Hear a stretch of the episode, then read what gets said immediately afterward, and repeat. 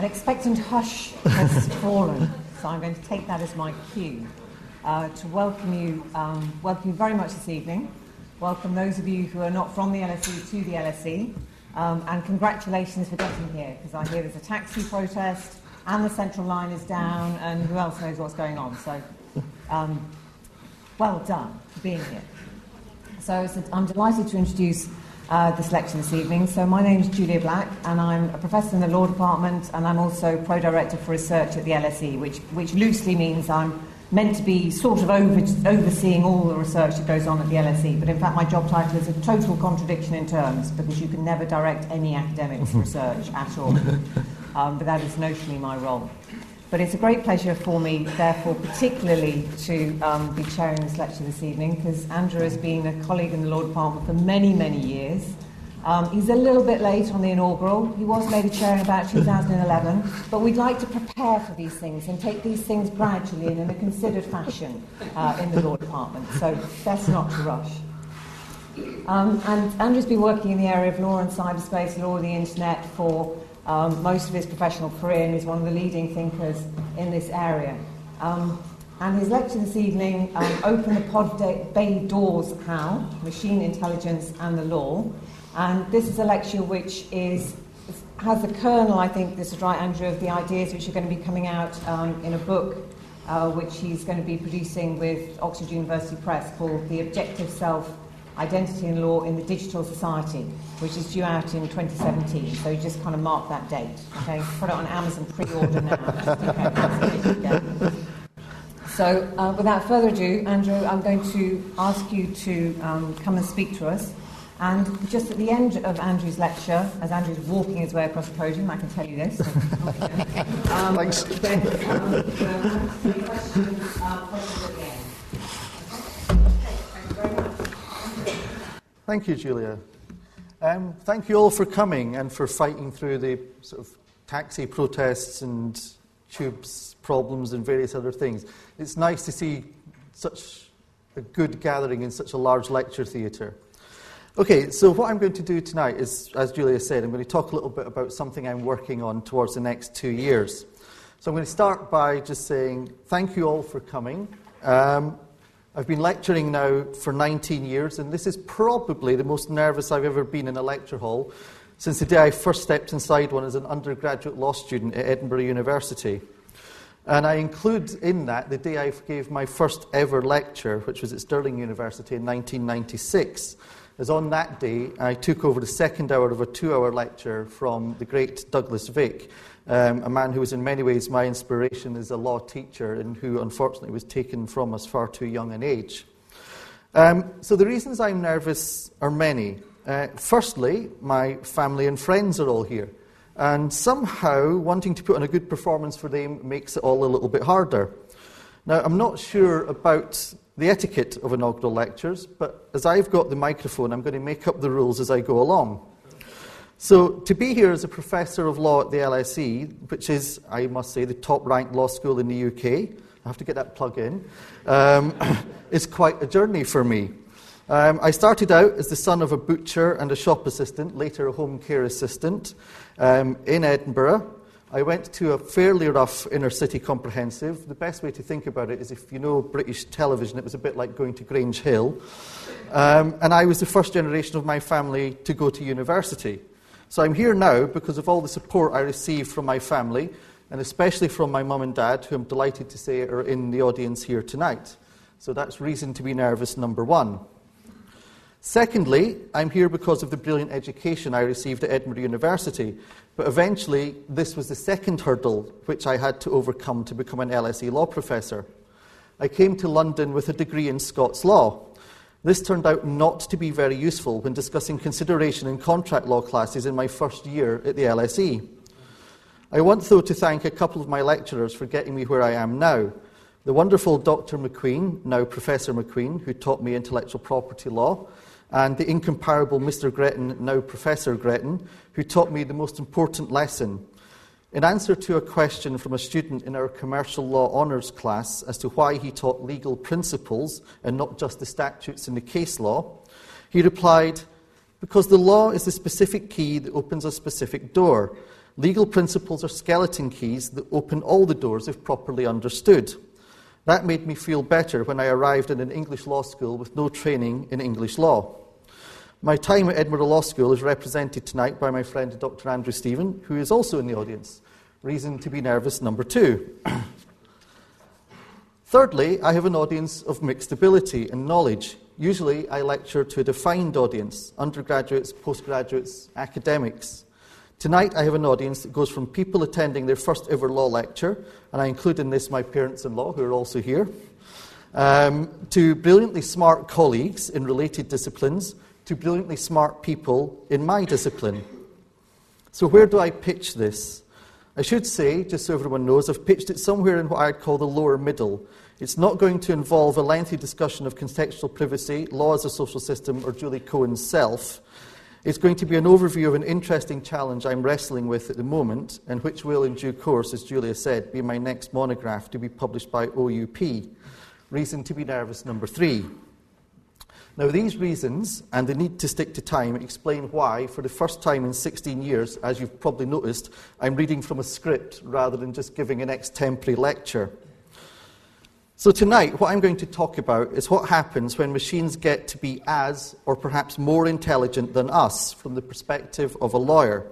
The title is drawn from the classic nineteen sixty-eight book and film, two thousand one, A Space Odyssey, by Arthur C. Clarke and Stanley Kubrick, in which the classic scene, which we'll see a clip of later, plays out the challenge of machine intelligence in opposition to human intelligence.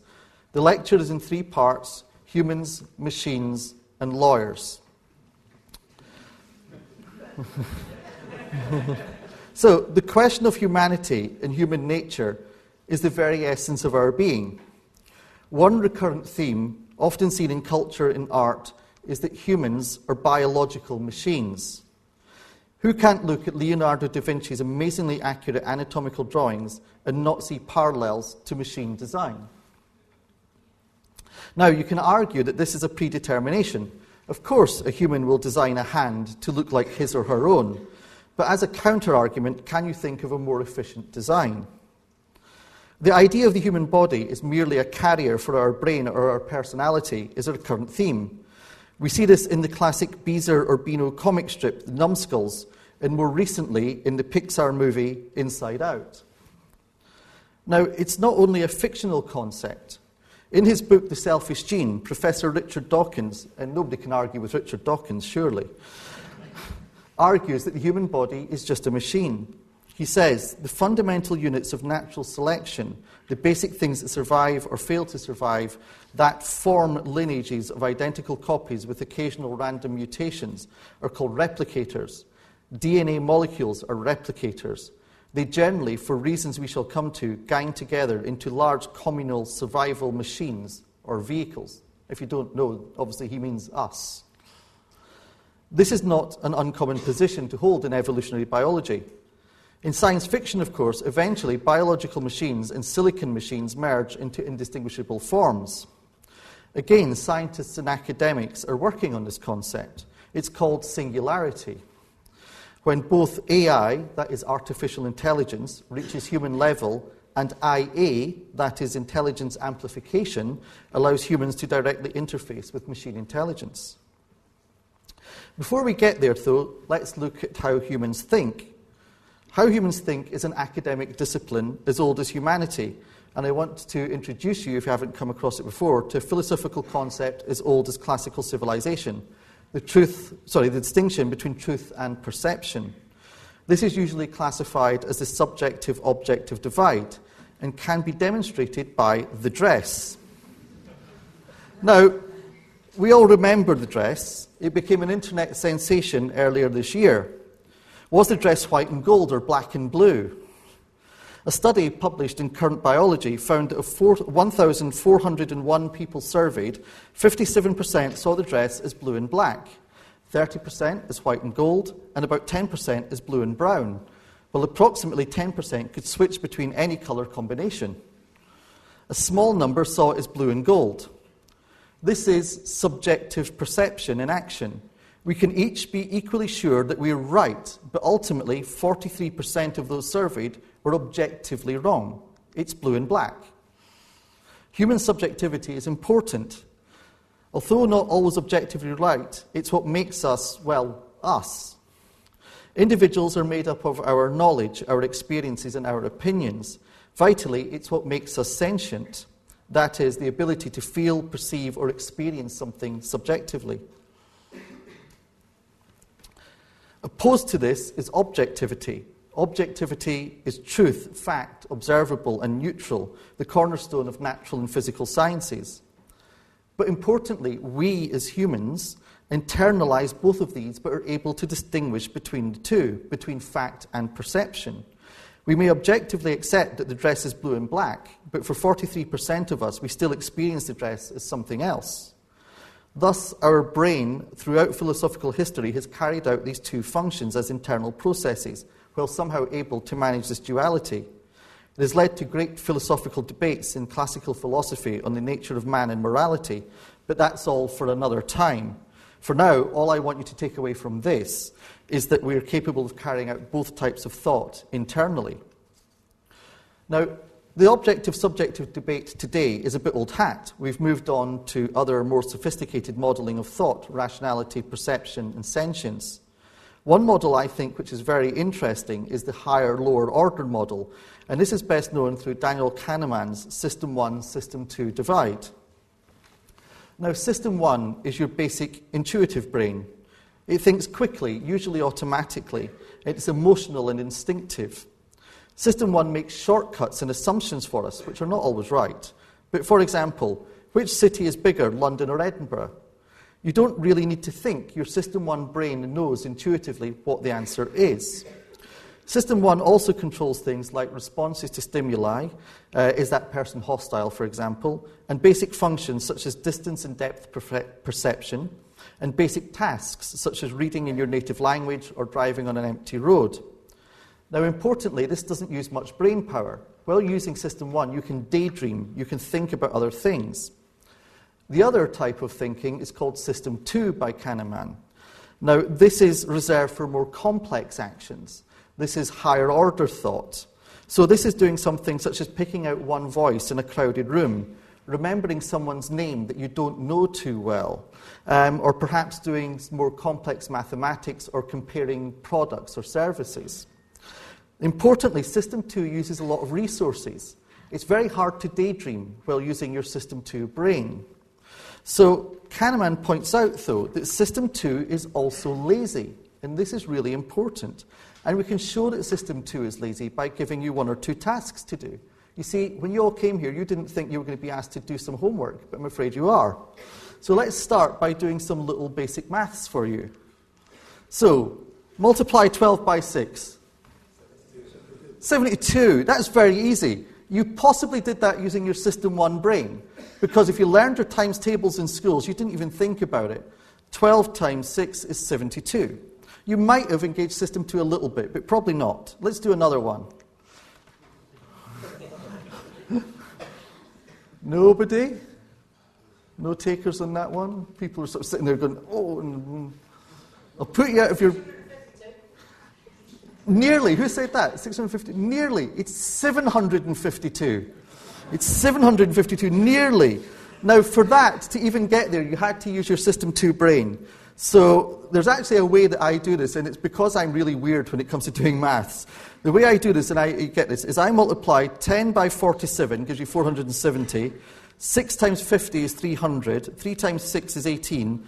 Take the eighteen away from three hundred, and then add the two hundred eighty-two and four hundred seventy, and that gives you seven hundred fifty-two. Other people may have different ways of doing it, but that works. But that's System two. Okay, we've got another one. Any takers? I'm guessing not. No takers on that one. The answer to that one is two hundred fourteen thousand three hundred thirty-eight. Yeah, that's all. Now this time, I'm betting you didn't even bother. You didn't even get your brain engaged. What happens is you looked at that and your brain went, that's too much effort for any reward I'm going to get. And so instantly, it shut down and started thinking about what you're going to have for dinner or something else. That's Kahneman's point. System two is lazy. When it gets to a point where you stretch it too far, your brain will just say, not interested, I'm going to cut out. And then you do what everybody does when you get a question like that, you reach for your calculator. The important thing about this is that humans are lazy in all ways. When we find something difficult, we engineer a tool to deal with it. We went from, in the past, enslaving animals and other humans to do the tasks we didn't want to do, to replacing them with machines. Machines or systems now take away our waste, carry out complex calculations, run entire production lines, and much more. The second point I want you to take away from the lecture is how our brain works, is that we don't want to do System two type thinking. And if we can find a way to outsource this, we will do. We'll get something or someone else to do it for us. And we can show this by another couple of examples. So, brains at the ready again. Who won the twenty fourteen Eurovision Song Contest? Anybody? Conchita. It was Conchita Wurst who won the twenty fourteen Eurovision Song Contest. Right, another one. And if you want, you can use your smartphones for this. So if you want, you can use your smartphones. You don't have to. You might know it. Who won the nineteen seventy-two Eurovision Song Contest? It wasn't ABBA. No, it didn't make it that easy. No, no. Some people who've got computers are probably Googling like mad for it right now. The answer, actually, is somebody called Vicky Leandros, who was representing Luxembourg. You knew that, Manolis. You should have shouted out, après toi. But the thing is, many people, when they get a question like that, they start reaching for computers, smartphones, other things. You look for something to help with your decision-making. This is what I call assisted decision-making. And it occurs where digital technology replaces previous analog technology or artifacts to make our decision-making processes simpler. In essence, life has become more complicated, so we rely more on technology to help us filter all the information that's out there and to give us the relevant information to make the best decision we can. We cannot possibly hope to retain at our fingertips all the information that is out there, so we need something to manage our complicated lives. So we use digital devices to do it, as this little ad shows. So I hear someone's about to have a baby. This is big news, and I'd love to help. I can check traffic and find the best way to the hospital. Can't have Dad getting stressed. When a new baby name comes to mind, I can take notes.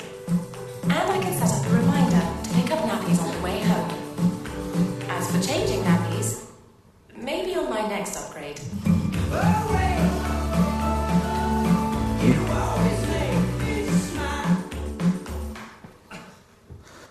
Now, essentially, that relationship between us and our technology is about empowerment. We have the ability now in our hands to control our diaries, our messages, our maps, our encyclopedia knowledge is there, our telephone numbers are there, our photographs, our entertainment, and everything are in these devices. But the key word this, assisted decision-making, is we always retain the upper hand in our relationship with the technology. There is a second, slightly more developed version of this that I call supplementary decision-making, which is kind of will play in the background here as I continue to talk. Now, supplementary decision-making takes place when technology offers us information or processes. Can you turn the volume down a little bit? Just on that, thank you. Um, takes place where technology offers us information or processes which simply were not available before the widespread adoption of digital technologies. At the most basic level, these are health apps and allied technologies, which monitor a variety of variables, such as our heart rate, our, um, our food intake, our blood pressure, and things like that, and then give us health advice. In theory, this would have been possible to monitor before health apps and wearables came around. But a lack of portability of health monitors meant this was not a practical possibility. A greater application of supplementary decision-making technologies are now fitted to our cars, which is what's going on behind me. These give us a number of safety assist systems, such as anti-lock braking and automatic braking, uh, electronic stability control, including traction control, adaptive headlights, collision avoidance systems. In these, these supplementary decision-making systems are giving us data and information that we couldn't have had before this digital technology was developed. Vitally, in supplementary decision-making, like the previous assisted decision-making, though, we retain still the upper hand. The human brain is in charge, and human agency and human subjectivity is protected throughout. However, the next phase of A I development is to develop truly autonomous decision-making. In these, we truly outsource System two decisions to machines. This is a game changer. No longer is the human brain the only higher-order decision-making device on the planet. We will have to share our sentience of System two thought with our own creations. Now, this may sound like science fiction, but I want you to meet Watson, and this is about a two-minute video.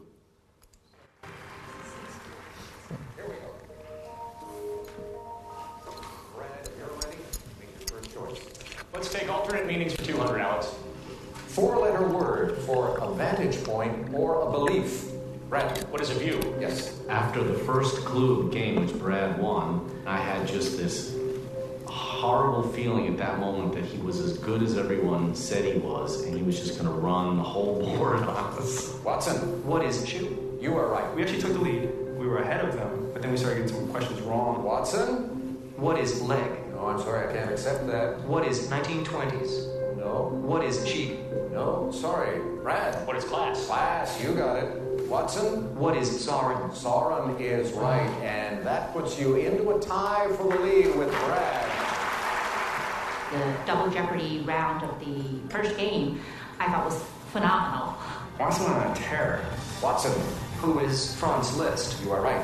What is violin? Good. Who is the church lady? Yes. Watson, what is narcolepsy? You are right, and with that you move to thirty-six thousand six hundred eighty-one dollars.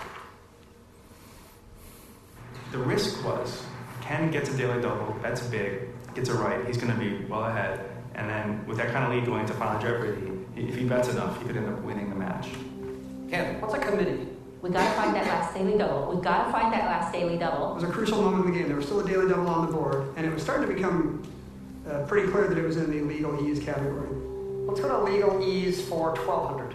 Watson, what is executor? Right. Same category, sixteen hundred. Answer. There you go.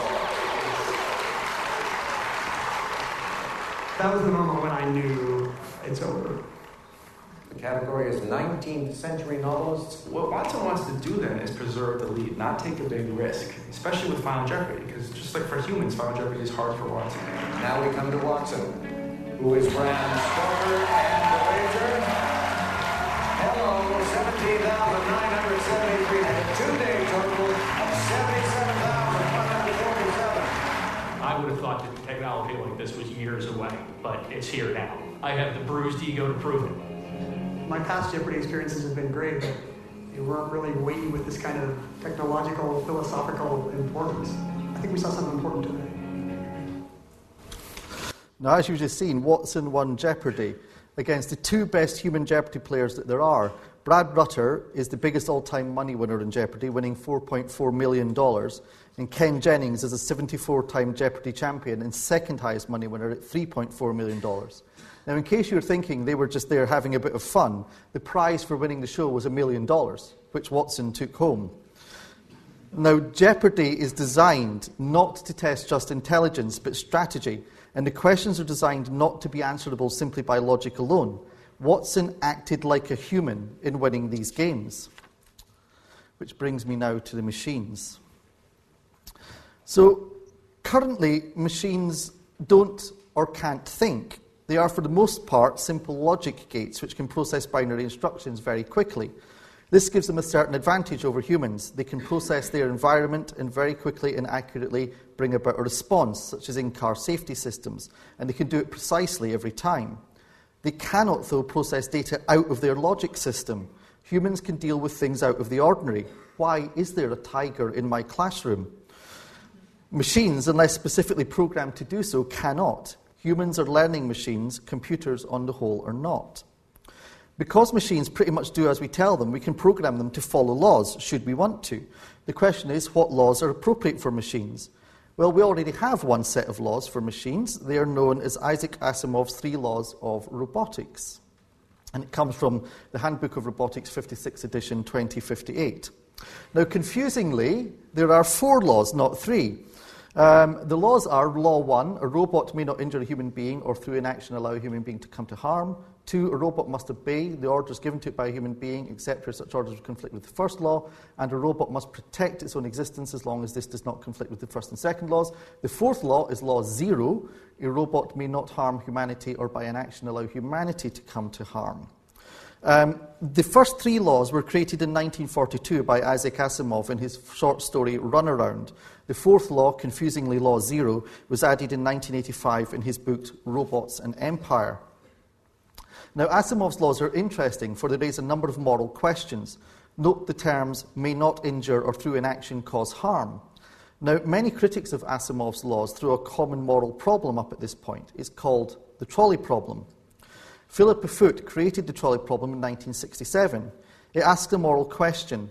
There are five men on a railway track who can't be warned the train is coming. They can't see the train and we must assume they will be killed.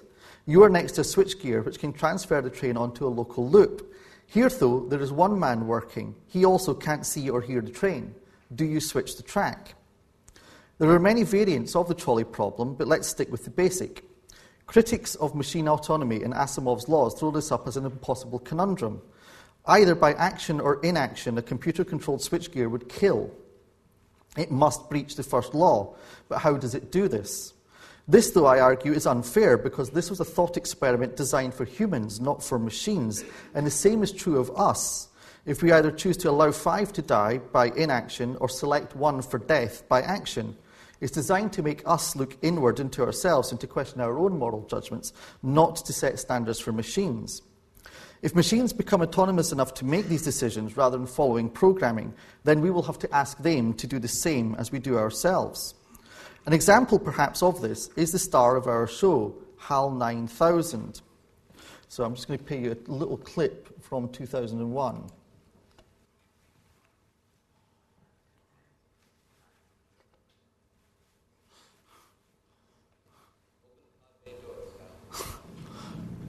I'm sorry, Dave. I'm afraid I can't do that. You, you kind of missed Dave saying, open the pod bay doors, Hal, which is what the lecture's called, but never mind. Um, and what you heard there was Hal's response, but I can't do that. I can't let you back in. I'm not going to tell you the whole plot of the film or the book. You can read it or see it yourself. But it seems obvious here that Hal has broken Asimov's first law. By inaction, not opening the pod bay doors, he has caused likely harm to Dave. In fact, spoiler alert, Dave does actually get in through an airlock, so no harm occurs to him. So you may say this is an attempt rather than a perfected offence. But why did Hal do this? Now, most people who read the book or view the film see this as demonstrating Hal is suffering from human-style fears and irrationalities, or, alternatively, as a logic error in coding. There is an alternate reading that says Hal was actually following Asimov's zeroth law. I won't give away the plot for those who haven't seen or read it, but this theory posits that Hal was preventing the crew from making a discovery on Jupiter which could threaten humanity. Thus, Hal acted in accordance with the law. Now, as we've started to see, as we develop learning machines, machines that don't just process but which mimic human thought and human learning systems, then these machines like Hal might begin to be asked to process complex moral decisions. So going back to Watson, Watson's just a one-trick pony, right? He, he's a machine designed by one of the largest and most powerful technology companies in the world to showcase what they can do. We're still a long way away from HAL nine thousand. We're not going to be engaged in any kind of Arthur C. Clarke discussion anytime soon. Well, oh, I forgot that. Yeah, skip ahead. Well, is that right?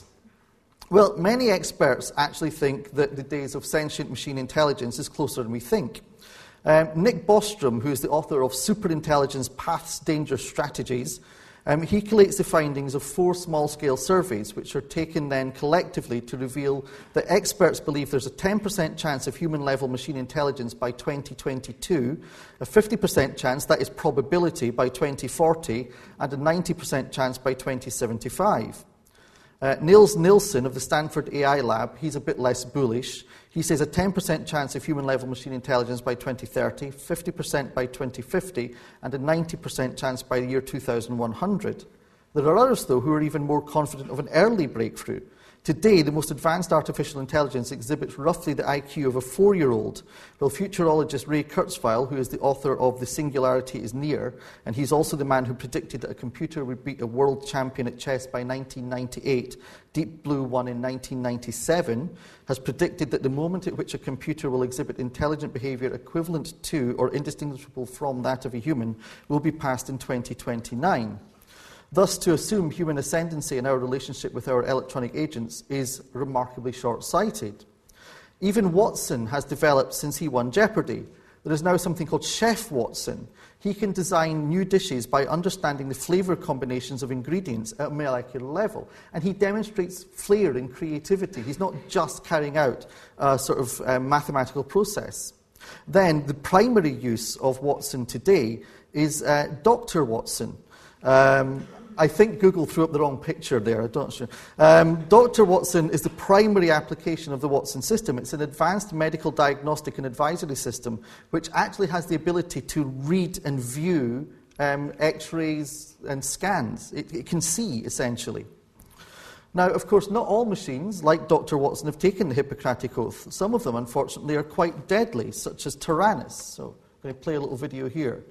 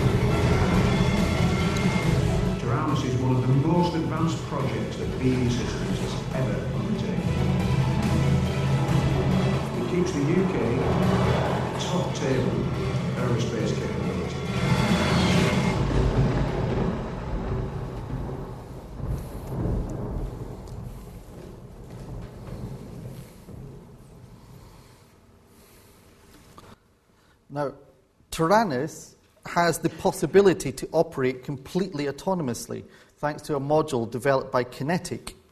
This module allows the drone to fly without an operator, to make decisions on where to fly, what speed, attitude, altitude, et cetera. Now, in current modulation, the drone is unable to release missiles without permission from a human operator. But how long until that's removed? In a number of military psychology scenarios, the weakest link in any command chain ending with a kill order has repeatedly found to be the human element. The logic of replacing humans with machine intelligence is therefore quite strong.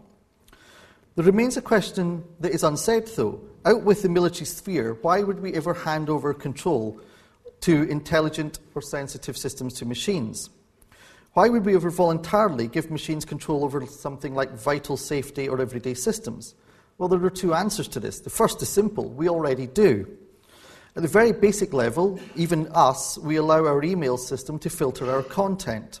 We allow scheduling software to manage our diaries and sat-navs to route our journeys. In more safety-specific systems, we allow autopilots to fly our planes with human backup and automated safety systems to monitor our nuclear plants. Why, though, would we hand over more control to the machines? Well, we'll do it incrementally. We won't wake up one day and decide today's the day to make computers responsible for sensitive or even morally ambiguous decisions. We'll do it piece by piece. Take cars. We used to have no computers aboard the car, but then became computer-managed engines, A B S and lane detection, then collision avoidance, now assisted parking. Self-driving cars are in the test phase, and it's not impossible to imagine in fifty years it could be illegal or perhaps risking an action in tort for you to drive your own car. Why? Well, let's look at some statistics. In the last six decades, the majority of fatal air accidents involving eighteen or more persons aboard have been caused by human error. All the way through, human error is above fifty percent. Even in the nineteen seventies, when um, terrorism and hijacking put sabotage and errors up to thirteen percent, we still kept human error above fifty percent. At a lower level of prevalence, there's a really interesting set of data about doctors and physicians. It is calculated by at least one survey, admittedly it's not been replicated, that U S physicians kill on average two hundred ten thousand people per annum. This makes doctors the third highest killer of U S citizens after heart disease and cancer. That should make you better the next time you go and see your doctor. Meanwhile, back in the transport arena, we find that human error is a factor in over ninety percent of all road traffic collisions where injuries occur. That's through four different surveys from the nineteen seventies up to the current day. Given this knowledge, isn't it logical to suggest that once self-driving cars reach sufficient reliability that it should be a criminal offence, or at least negligent, to drive your own car? The same could be true of hospitals or airlines who employ humans to do jobs that machine intelligence can do with much less risk to the patient or the passenger. The only logical decision, morally, legally and economically, is to allow machines to take on these roles. Much like the frog sitting in the pot of warm water who fails to notice the incremental rise in temperature, we won't give up control over decision-making in one movement. It will occur gradually over the years, and at each point will appear perfectly sensible and logical. And talking about the frog being boiled in water, that brings me to lawyers. So where has all this been leading? What's the point of all this? Well, so far, hopefully, you've taken a number of things away from what I've said so far. So first, humans remain uniquely the only source or form of higher-order sentience that allows us to make complex moral decisions. Secondly, humans, perhaps uniquely in the animal world, can rationalise objective and subjective thought. We can see both viewpoints. Human brains are complex, but also resource-heavy, and as a result, we often reject resource-heavy, higher-order thought for lower-level intuitive thought. This is Kahneman's main point, if you read his book. Humans have a capacity to outsource anything complex, difficult, dangerous, or time-consuming. We're developing machines which are capable of complex thought and creativity. We're developing machines designed to act autonomously. Human-level machine intelligence could be as little as fourteen years away, or perhaps, admittedly, as far away as seventy-five, but it is coming. And it is perfectly logical to suggest there should be an assumption that machines should replace humans in all areas where human error remains a constituent factor in harmful outcomes. But what happens when humans cease to be the only sentient being capable of morality or higher-order thought? This is instantly disruptive on the structure and order of our legal system. The mind is the heart of legal order. It's rarely discussed, but ever-present. It's the elephant in the room, that law is about human rational thought. When a dog is let off the leash and it worries a sheep, do we in law try the animal or the owner? The answer is the owner, of course. The controlling mind, well, hopefully, of the duo. For those interested, under the Dogs brackets Protection of Livestock close brackets Act nineteen fifty-three, if a dog worries sheep on agricultural land, the person in charge of the dog is guilty of an offence. The Act considers sheep worrying to include attacking sheep, chasing them in such a way as may cause injury, suffering abortion or loss of produce, or being at large, that is, not on a lead or otherwise in close control in a field or enclosure where there are sheep. Historically, we may have put pigs, horses, dogs, or other animals on trial, but we came to realise that they could not be held to human moral or legal standards. Thus, the peculiarly human trait of subjectivity comes to the fore of our legal system. We see this in the criminal law. The phrase actus reus non facit reum nisi mens sit rea, literally an act does not make a defendant guilty without a guilty mind, lies at the heart of our criminal legal order. If I swerve to run down a cyclist because I recognise him and I dislike him, I commit murder. If I swerve to avoid a group of nuns in the middle of the road, don't ask why they're there, this is a thought experiment, and happen to run over the same cyclist, I do not commit murder. I may commit some kind of road traffic offence, but I don't commit murder. The human trait of subjectivity is not confined to criminal liability. We also find it in civil liability, as the manufacturers of David Stevenson's ginger beer know. If you're a manufacturer of a product, then you may face delictual or tortious liability should your product harm one of your customers, if, in the words of Lord Atkin, they are persons who are so closely and directly affected by my act that I ought reasonably to have them in contemplation as being so affected when I am directing my mind to the acts and omissions which are called into question.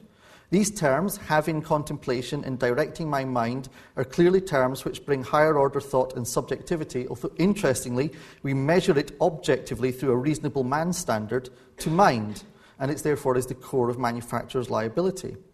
This same concept, an objective-subjective standard, usually referred to as the reasonable person or sometimes the man on the Clapham omnibus, is applied in many areas of law. We find it in contract law, intent to form a contract, in property law, do I intend to own that thing, agency, or any number of other areas of law.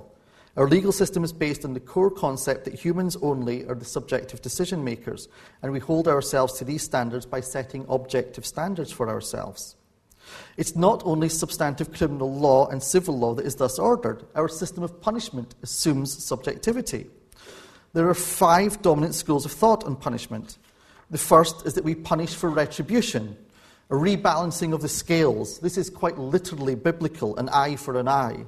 Today, in developed democratic states, this is seldom accepted as a valid basis for punishment, and so much like putting animals on trial can hopefully be seen as more developmental than developed. The second is incapacitation, the idea that the offender's ability to commit further offences is removed. Imprisonment separates offenders from the community, removing or reducing their ability to carry out crimes.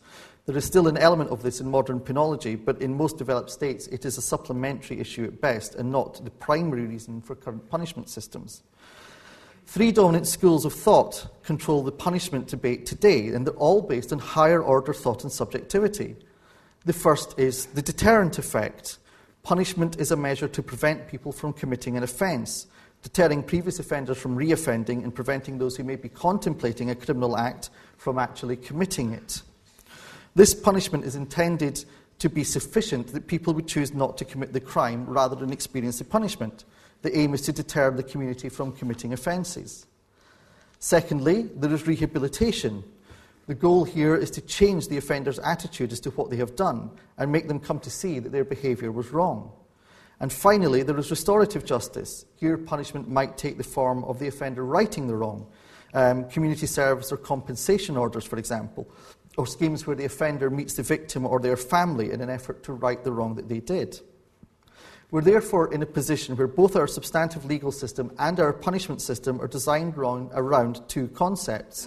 One, that the participants in the system are capable of sentient subjectivity, and two, that only humans are subjective actors. Machine intelligence is going to change all this. Machines will soon possess human-level intelligence. Will that make them sentient? Well, I don't know. Maybe. Maybe it will just make them very, very smart machines. Sentience and intelligence are separate.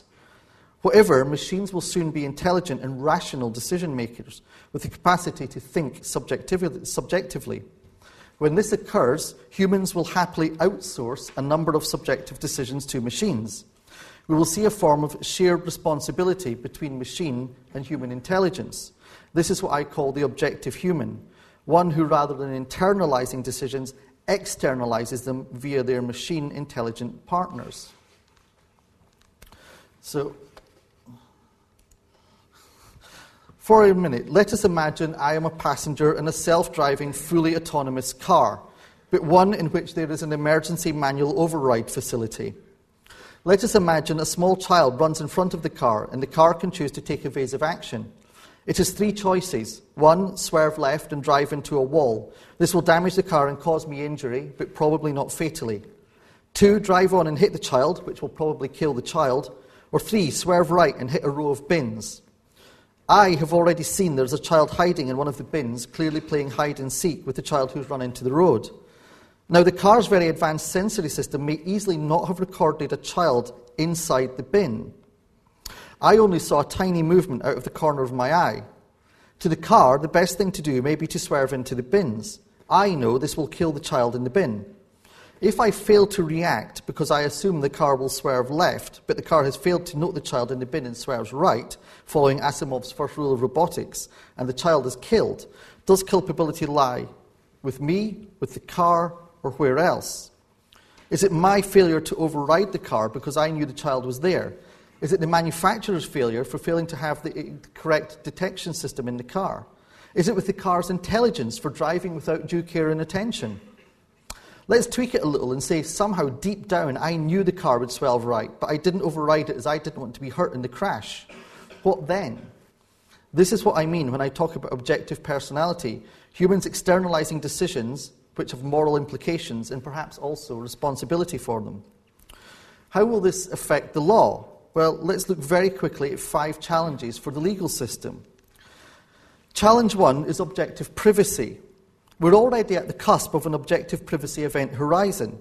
This occurs when machines know more about us than we do about ourselves. It is easy to imagine in the near to mid-future that due to the complexity of computer data systems, we lose complete control over our personal data. Already systems such as data vaults are in use to attempt to regain control over the online privacy wildfire we've seen in the last five years. Privacy is all about our ability to control data about ourselves. The classical American privacy scholar Alan Weston called privacy the claim individuals, groups, or institutions to determine for themselves when, how, and to what extent information about them is communicated to others. More recently, Ruth Gaveston has defined it as the measure of the access others have to you through information, attention, and physical proximity. Today, it is for many people less important in personal privacy terms that they may be observed, and much more important that they can control access to or communication of information about themselves. Much of our concept of the person is tied up to information today, and much more so than in the past. Helen Nissenbaum argues a modern conception of privacy should not be centred on access to or control of communication of data. It should instead be about ensuring that data flows appropriately, what she calls a contextual understanding of privacy. This, in all likelihood, will involve a symbiotic relationship between individuals and an intelligent agent, which will act as the gatekeeper to our information. She imagines an intelligent wearable data vault. And it has to be wearable because it has to be with us. Thus, for her, the city of the future will be able to determine whether access to our medical data is being sought by a pharmaceutical company who want to know whether we take beta blockers, or by an emergency physician who is asking the same thing. This is context. In the first, I may feel my privacy is being infringed. In the second, I am unlikely to do so. However, it is clear that I do not decide who gets access to the information. My intelligent agent does. When there's a breach of my data rights, should I have a right to place a claim against the agent or against its designer? Objective expression. And again, we're at the cusp of an event horizon of the first robot defamation or robot harmful speech cases. Twitter is already awash with tens of thousands of bots which quite dumbly will retweet tweets with certain words in them. The one in the slide is called Dear Assistant, and it is one of the smarter ones. It answers questions using Wolfram Alpha. In the future, it's quite easy to imagine a personal assistant that will regulate much of my social media and which will have the right to post messages in my name on future Twitter and future Facebook. What if, in one of these exchanges, my personal bot inadvertently posts a message which is defamatory of a colleague based upon information received in error by another colleague? For example, my Dutch colleague, Doctor Denkbeeldig, posts on my Greek colleague, or posts about my Greek colleague, Professor Fantastico, that he has failed to follow proper ethical procedures in gathering empirical data. My assistant then posts this on future Facebook, but knowing that I have had an email exchange with Professor Fantastico, where I have made the same accusation about him privately, drops the term may, leading to an actionable defamation. I knew nothing about this. Can I be liable? If I can, how does this affect my right to free expression? If I can't, is my digital assistant or the programmer liable? If so, how does this affect its freedom of expression if it's a sentient being?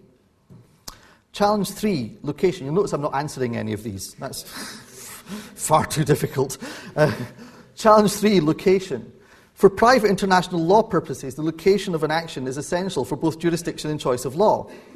What happens if, based on comments I make in the margins of an e-book, my smart agent publishes a review online for me when asked by an online bookseller that in fact turns out to be defamatory of the author? If I'm in London and my smart agent is operated from a server farm in Virginia, where does that comment originate? Or even better, if I'm back sitting in my self-driven car, which is operated by a server farm in Kansas, and it hits the child in the bin in London, but I could have taken over control of the car to prevent the collision, but I didn't because I maybe believed the car would or wanted to believe it would, where is the controlling mind behind that tort? Is it in England or is it in Kansas? Objective consent. There are a few key times in our lives that we will need to be fully informed and appraised to allow us to make an informed choice or give informed consent, such as for medical procedures or in the exercise of democracy. In addition, there's a counterpoint that we could, in the exercise of our liberty, deprive others of their liberty. For example, if my smart surgeon informs me that based on all available data, my mortality risk from an invasive surgical procedure is six percent if performed by a computer-controlled robot and nine percent if performed by a human surgeon, should I be allowed to make an assisted decision to go with the robot, even if a human surgeon advises strongly against it, because in their, in her view, my case is highly unusual and needs human reactions and flexibility? In other words, if she believes my smart agent is underinformed and therefore wrong. Finally, what do we do about killer robots? What happens when the robots do rise up and kill us all? For that, I think we just don't worry about that, but rather more prosaically, what happens when robots do kill people? Not all of us, but some of us. This might be a military robot, such as Tyrannus, and then the question might be, have they followed the correct rules of engagement? Or it might be civilian robots. The first killer robots are already among us. In this case, it appears that the human error, rather than the robot, was ultimately the cause of death. But robots are going to be asked to make decisions that ultimately may kill humans, despite Asimov's first law. If we return to the scenario with my self-driving car, and the car knows the child is in the bin, but if we imagine driving into the wall will kill me, the car has to decide, swerve left and kill me, swerve right and kill the child, or go straight ahead and kill the other child.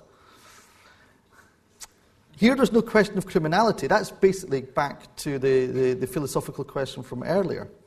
Here there's no question of criminality, but let's actually replace one of the child with an escaped crime boss called Murder McGrew. If the car chooses to swerve into Murder McGrew because his life is calculated to be less worthy than a child's or my own, a leading cancer researcher about to make a breakthrough in cancer treatments, then the car has chosen someone to die based on their identity. Does it have mens rea to commit mil- murder? So the lawmaker is faced with this dilemma. Do we continue to treat sentient machines as machines? This is simple and very attractive. We leave the legal system as it is and treat machines as we do tools or devices, or perhaps other non-human legal entities, such as the corporation. Doing so, though, is morally very challenging. It creates a permanent underclass of sentient devices. Some may say it even creates a form of modern-day slavery by allowing humans to own and work sentient beings capable of subjective recognition. Parallels here may also be drawn with animal rights. This also fails to account for how human thought is changed by the process of objective decision-making or decision-making cited outside the body. To recognise machine sentience, though, could see humans absolved of responsibility, but it should ultimately be theirs. We could infantilise our entire species. More importantly, we could not leave our legal system as it is currently, with the assumption that only humans are decision-makers. We need to include devices. But to simply say, in all laws, devices of human-level machine intelligence shall have the same rights and responsibilities of humans is far too simplistic and fails to account for the unique nature of these devices or beings. I'm afraid I don't yet have a complete answer for how this will be achieved. In fact, it's going to be many years before anybody even approaches that. What I want to do today is to leave you with some of my thoughts, which are going into my book, The Objective Self, Identity and Law in the Digital Society. It seems likely the book won't be complete before twenty seventeen, so I'm afraid there's going to be a delay in getting these thoughts finalised. Now, the current model for dealing with nascent machine intelligence is the so-called ambient law model. It's a dialogue between lawyers and computer scientists, an exchange of normative values to ensure the protection of both as best as possible. It's an extension of that oldest of cyber law concepts that Lawrence Lessig came up with in the nineteen nineties, code is law. Today, the leading exponents of ambient law are probably Mireille Hildebrand and Bert Jaap Koops. Some of you may have heard Mireille's Chorley lecture here in June. The trouble with ambient law is it's not very well developed. It is the concept that legal designers and software designers need to work together to design code which meets their common normative values. However, for software designers, that's not very attractive. It's a restriction on their creativity. I think perhaps we can take this concept of a dialogue and to develop it into something a little better, something I'm calling lex machina. Lex machina is an application of ambient law which reinforces humanity as the central concept of legal normativity. At its heart is the application of Asimov's three laws, plus two additions, actually, the fourth and fifth laws. The fourth law, a robot must establish its identity as a robot in all cases, was proposed by Bulgarian writer Lubin Dilov in nineteen seventy-four in his novel Icarus's Way. The fifth law, a robot must know it is a robot, was added by another Bulgarian writer, Nikola Karasovsky, in his nineteen eighty-three short story, The Fifth Law of Robotics. These, I think, are essential to the concept of sentient subjective machine intelligence. I believe the application of Asimov's laws can be seen as a common framework document for human-machine shared normative values. To suggest making specific laws for ambient intelligence at this stage is pointless. We don't yet know what the finished product will look like. It would be like making laws for the motor car in the eighteen eighties, having seen Gustave Trove's powered tricycle, and maybe a drawing of Karl Benz's patent motorwagen. Or perhaps making aviation laws based upon the gliders of the nineteenth century, with perhaps the slightest sight of the Wright brothers' earliest drawings. What we can do, though, is suggest a normative model which can be used to develop specific laws when these sentient devices come online. If we're to learn from history, I suggest we treat them with respect and treat them as equals, lest we want to revisit all the civil rights movements from the eighteenth century emancipation movement up to the present day. We must not create a permanent silicon underclass, but equally, we as humans need normative principles for the legal system to latch onto as these laws are developed. I think we already have these in a great extent, thanks to Asimov. And I've already discussed objections to Asimov's laws, but I think they're based, as I said, in a false or erroneous value set. If we're to have a lex machina, we must first have a set of normative values, and I think perhaps this is what they may be. First, a self-aware being, human or robot, may not harm any class of self-aware beings, or by inaction allow any class of self-aware beings to come to harm. Secondly, a self-aware being, human or robot, may not injure a self-aware being or through inaction allow a self-aware being to come to harm. Thirdly, a self-aware being, human or robot, must obey the law except where such provisions would conflict with the first and second values. A robot should protect its own existence as long as such protection does not conflict with the first, second or third values. That's an interesting one. I left human out of that because it would do away with the idea of suicide or assisted suicide and that kind of thing. We may want to take robots out of that later as well. That may want to be struck, but for the moment I'm leaving it in. A robot must know it's a robot. A human must know they are human. It's important equally that humans know they're humans as much as robots know they're robots. A robot must establish its identity as a robot in all cases. A human must establish its identity as a human in all cases. We must know who we're dealing with. We could call these the core normative values for all sentient self-aware beings. Having established that, then it is a matter of the lawyers and computer scientists working together on a common legal framework. I have many examples of how this would work in practice in relation to the five challenges we discussed, but those of you in the audience with little interest in the inner workings of the law would quickly glaze over, and in any event, time waits for no sentient self-aware being. When it comes out, buy the book, read the book. Having discussed the rise of machine intelligence, it seems only fitting that the last word goes to a digital human representation. Within the next hundred years, we will no doubt have the first inaugural lecture by a machine intelligent professor. Let's start today with a small part of an inaugural lecture by a small part of machine intelligence. Hi, I'm Andrew's virtual assistant, Wee Andrew. He's left it to me to end things by saying thank you for coming, and he hopes you enjoyed the lecture. The journey here is just beginning, but there is an exciting time ahead for all of us. Thank you.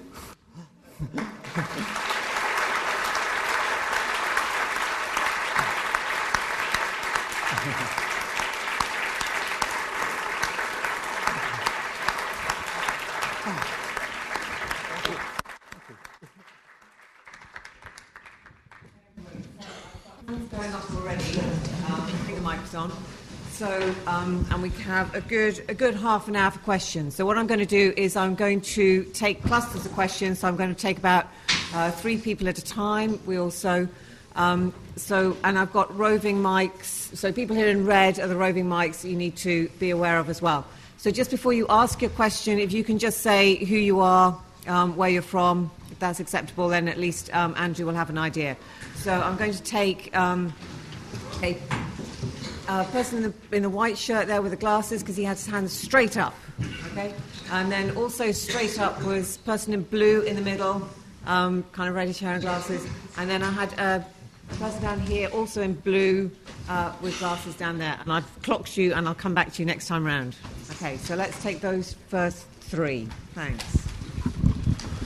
Hi, uh, um, my name's Nick. I'm a L S E economics graduate, um, currently working in a fintech startup.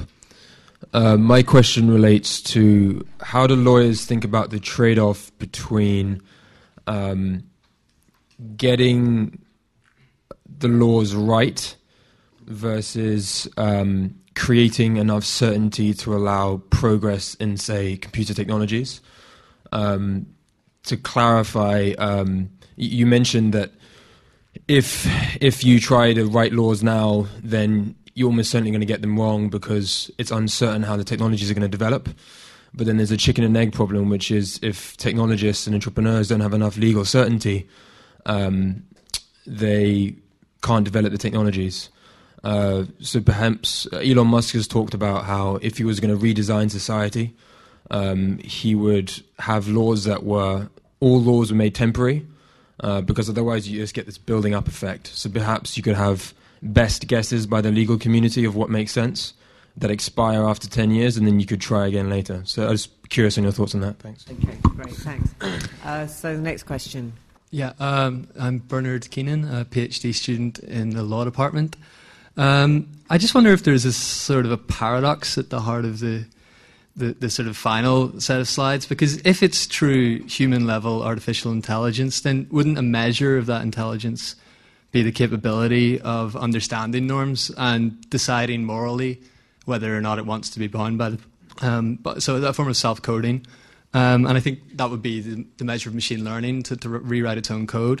So why then can't the laws that we program it with be erased and rewritten by a true A I, which then in turn would become legally responsible, assuming that it could be caught?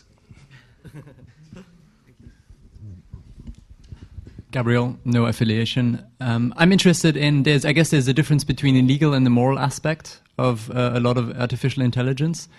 And what artificial intelligence is really good at is going after one objective function and kind of really nailing that, which is very different to human behavior. Um, if you think about like personal assistants at home that might end up noticing that their human masters are hungry and then cooking the cat in the microwave, which isn't illegal. But so how do you deal with that difference between um, yeah, moral ambiguity in, in the human world as well? Okay, excellent. Good three to start off with. Yes. Um, The chicken and egg scenario. Um, this this is the problem that the, the ambient law model is caught in, because what you have here is a, a dialogue between designers and lawyers. Um, and the trouble is that they have different values. And I, I think Elon Musk, it must be said, has a particular stake in this game, because of course he wants to be able to develop technologies without necessarily being bound by what he might see as the pre-existing legal framework that we have taken two and a half thousand years to develop. So lawyers are not going to throw away two and a half thousand years worth of knowledge simply because it doesn't fit. Now, the reason why I'm suggesting the idea of creating a normative framework rather than trying to create laws now is to have the legal influence into the design process for the A I as it develops.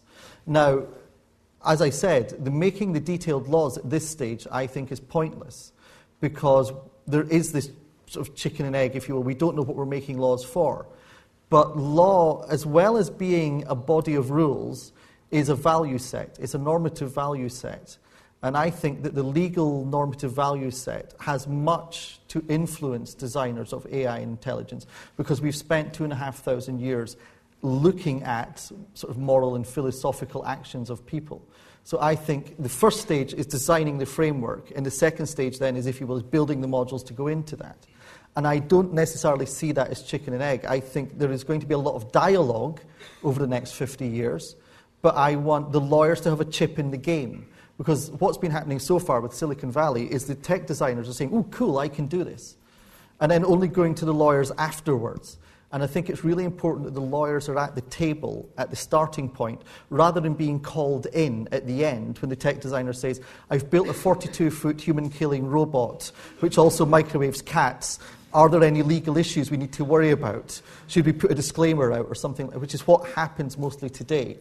So I think I'm seeing this as a development of the ambient law discussion, if you will. Um, the paradox, yeah... Um, Bernard kind of caught out the fact that w- what we're doing is making laws for people who can't make laws themselves yet, which is not that different from me talking about creating a permanent silicon underclass. Um, I suppose my only answer to that at the moment is the kind of loco parentis. Until such time as the intelligence in these machines is sufficient to make its own determinations, we have to kind of act as parents for it. And the only set of rules we have to go by are our own set of moral standards and rules. Now, obviously, when machine intelligence perhaps is able to answer these moral questions, it then becomes a question of revisiting that normative framework and trying to find something which works across both. But you are right, for the moment we have a problem in that I'm starting out by saying, let's treat them as equals. And oh, by the way, let's make a set of rules for them that they have no say in. But since we're at the stage at the moment of designing them, I'd rather design good morals and good legal frameworks into them. Uh, it's like educating a child. You know, you treat them to be good, and then hopefully when they become adults and make their own decisions, they will benefit from that. So I think that's the best answer I can give to that, and it's a bit of a cop-out, but I can. Um, sorry, I've got the, the yes, the, the focus and the, the, the moral question, the legal and moral. Um, I'm not sure I have a straight answer to that, to be honest. Um, I think I'm trying to set at the moment rules for designers of A I rather than A I itself. And that perhaps is, again, it's the idea of one step removed. You are right, the A I will tend to perhaps follow a set of predetermined narrow focuses rather than a kind of wider human-style approach to evaluation in life. But what we're trying to do is design a structure within which it's, it's like designing the law of financial markets regulation within a wider framework of the, the civil and criminal law. So I'm just here looking at what you might call is the, the normative moral framework. Within that, then, we are going to have to do the value-based decision-making and the law within. I don't really think that answers your question, but I don't have an answer to it. I'll admit that. um, okay, next chance. So, uh, person in the grey jacket, white shirt, fist down from the back. Um, then person in the black T-shirt, and then person along in the check shirt with the glasses there. And now I've got three more hands. Okay, you three are the next batch, okay? Moving down to the front. Thank you very much for your interesting talk. My name is Björn Wolf. I'm doing a master's degree in management of information systems and digital innovation, so it's a bit topical. I've got a question about your whole premise of um, treating uh, human-like machine intelligences as um, kind of equal to human.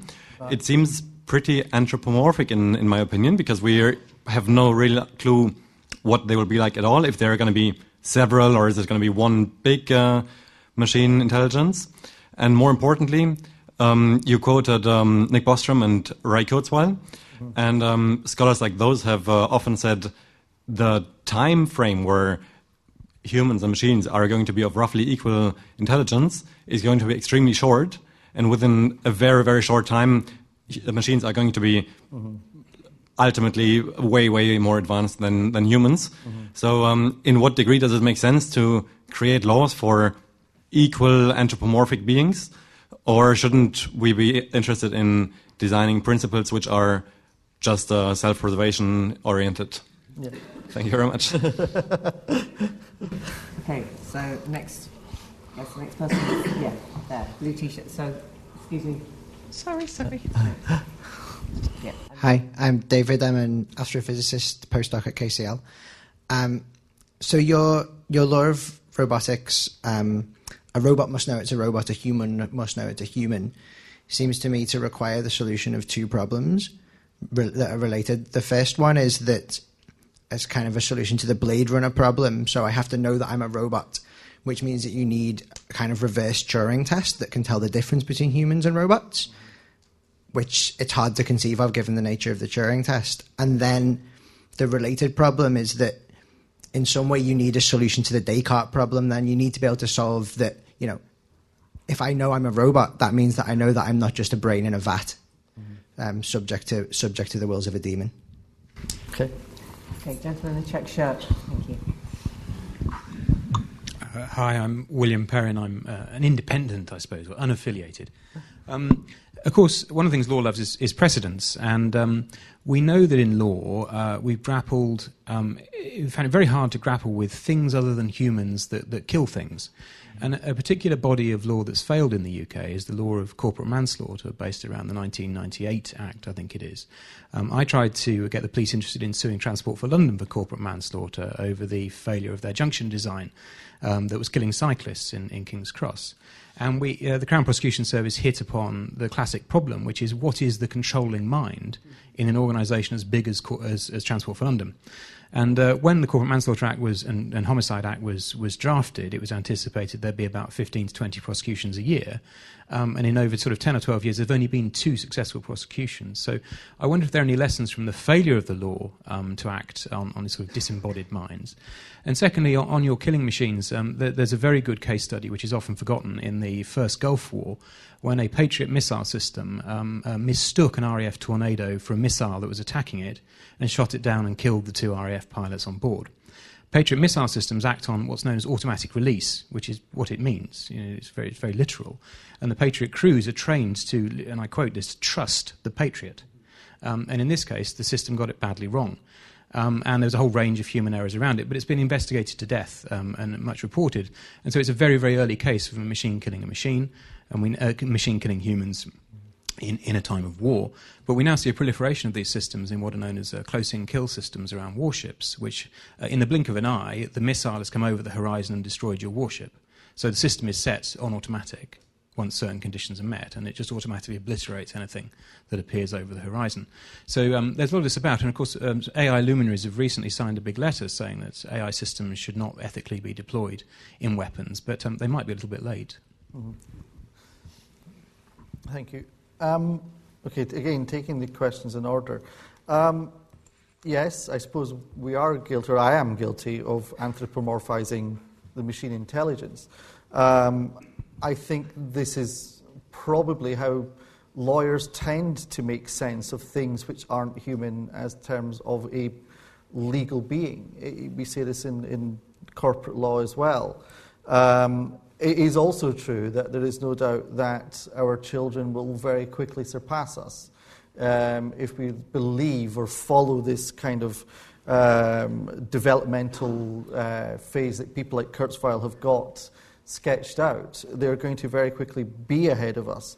Now again, though, I'm falling back on the idea here, if you will, is the human as parent, that it is our job to try and perhaps in our designs teach them responsibility and as much as possible morality through having a normative set of values. I'm not saying my six values that I, I just which I shamelessly stole from Asimov. I, I'm not saying that these are the values we want. I'm saying we want to have a debate about this. I would hope it doesn't turn into an exercise in self-preservation, but I know there are a lot of people who are very worried about this, including the Astronomer Royal, including uh, Stephen Hawking and very many others, who are very worried that as the machines become smarter than we are, they see us as an impediment Um, rather than perhaps as their equals or as their parents. Who's to say in two hundred years' time they won't view putting humans on trials as being as silly as putting dogs and cats and pigs on trials as we did in the past? I, I, I don't think that we can dwell on that for the moment. I, I think it's our job, if you will, to try and design in as best as we can the correct morals and responsibilities, and that is through the kind of common norms that we can design.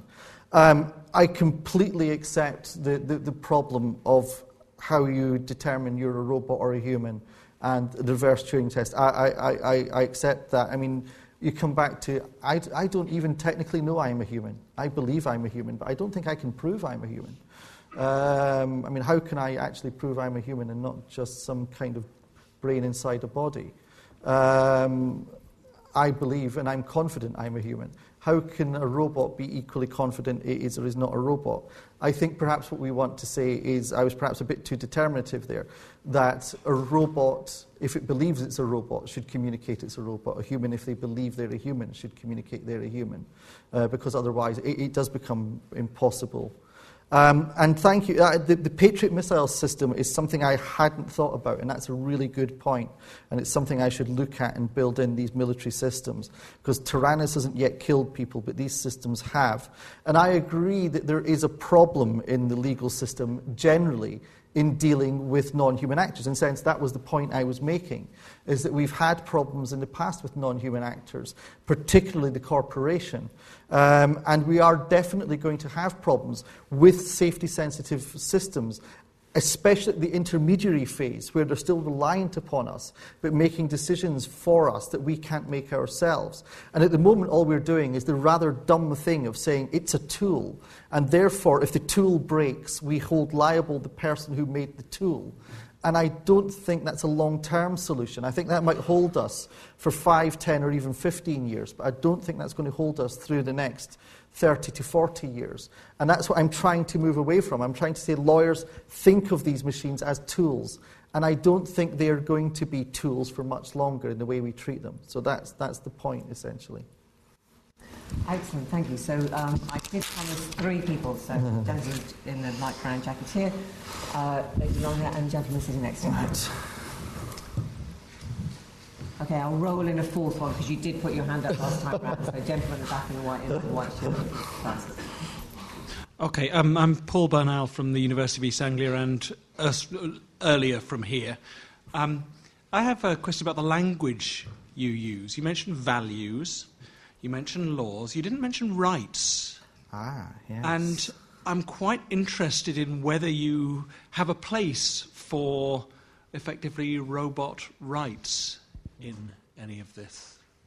Thank you. There you go. You've got two questions yeah. to think about and answer to that one. Thank you. Hi. Um, yeah, my name is Elena. I'm studying um, mathematics. I'm not here. But um, anyway, so um, my question relates to the exponential growth of the um, artificial intelligence and the improvements that are happening. Um, so we cannot educate robot uh, people as fast as we can educate robots. I think that's the point here.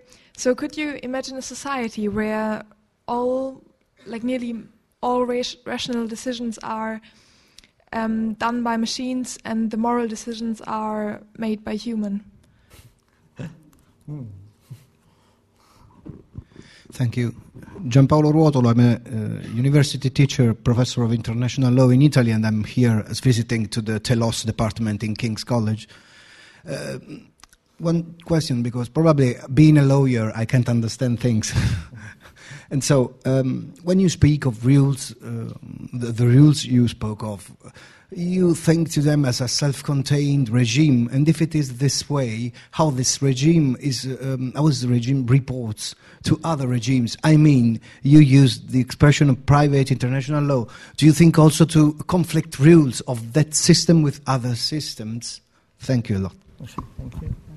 Thank you. And then just up at the back, um, halfway up, there we are.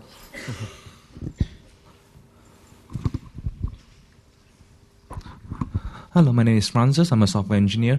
I got a question. Uh, how does your framework address the, let's say, a gradual transplant of chips into our body? Let's say, for example, if I, I live to one hundred years old and I attract dementia and like my hands get shaking and I get a chip to implant my brain to control my actions, I lose my way of speech and then I got a chip to implant in my brain. I got, uh, I fail to re- re- to um. I recognize my children, and I got a chip to help me remember. And gradually, my brain was entirely, you know, uh, all the functionality replaced by chips, and also my body as well. So my question is, when did I die?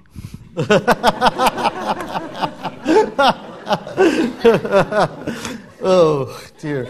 Uh, a, nice, a nice modern version of Lincoln's hammer. Yeah. Um, gosh. Um, I think I, I've got to take that last one right. When do you die? Goodness knows. Um, That's, that is a question, really, that, that lawyers are going to have to deal with. And it's not... I, I, you see, this is one of these future questions, I think, because it's a bit too difficult to try and determine now. We're still looking at kind of what could be and what might be. But um, I think the answer to that is, is um, when your children inherit whatever it is that you pass on to them...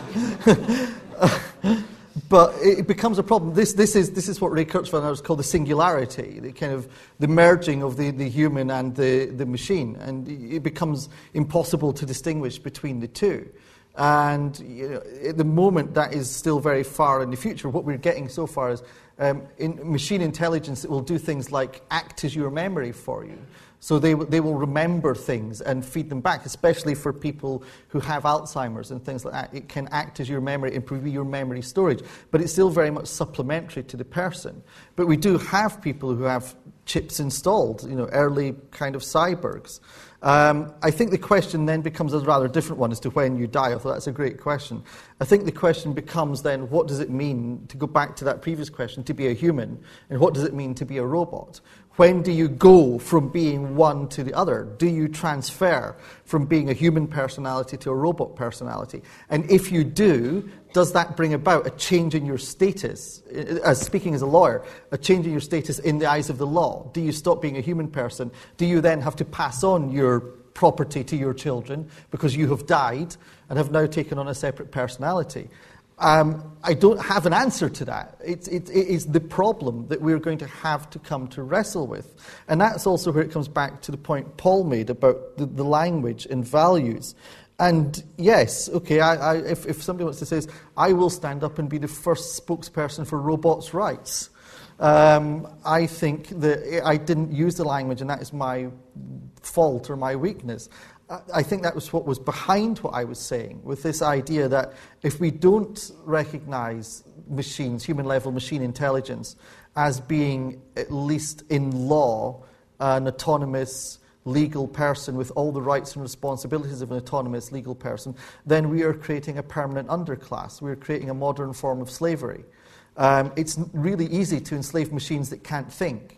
But once we start enslaving machines that can think, I think that is morally unacceptable, which then brings about the bigger question of what happens when the machines become smarter than us, and then do we have to start fighting for human rights because the machines perhaps determine that we don't fully function in the way that they do? And the whole question might spin back on itself. Thankfully, by then, I reckon that I will either be a cyborg or I'll be dead. So it's it's it's probably not questions for us, but for future generations. But I, again, I keep coming back to the main message is, is I think we can't kick this into the long grass and say this is going to happen fifty years from now. Let's not think about it, because people who work in computer science, people who work in mathematics, people who work in um, software design are starting to think of these questions, and lawyers have to be at that table, because otherwise legal normative values are not being represented.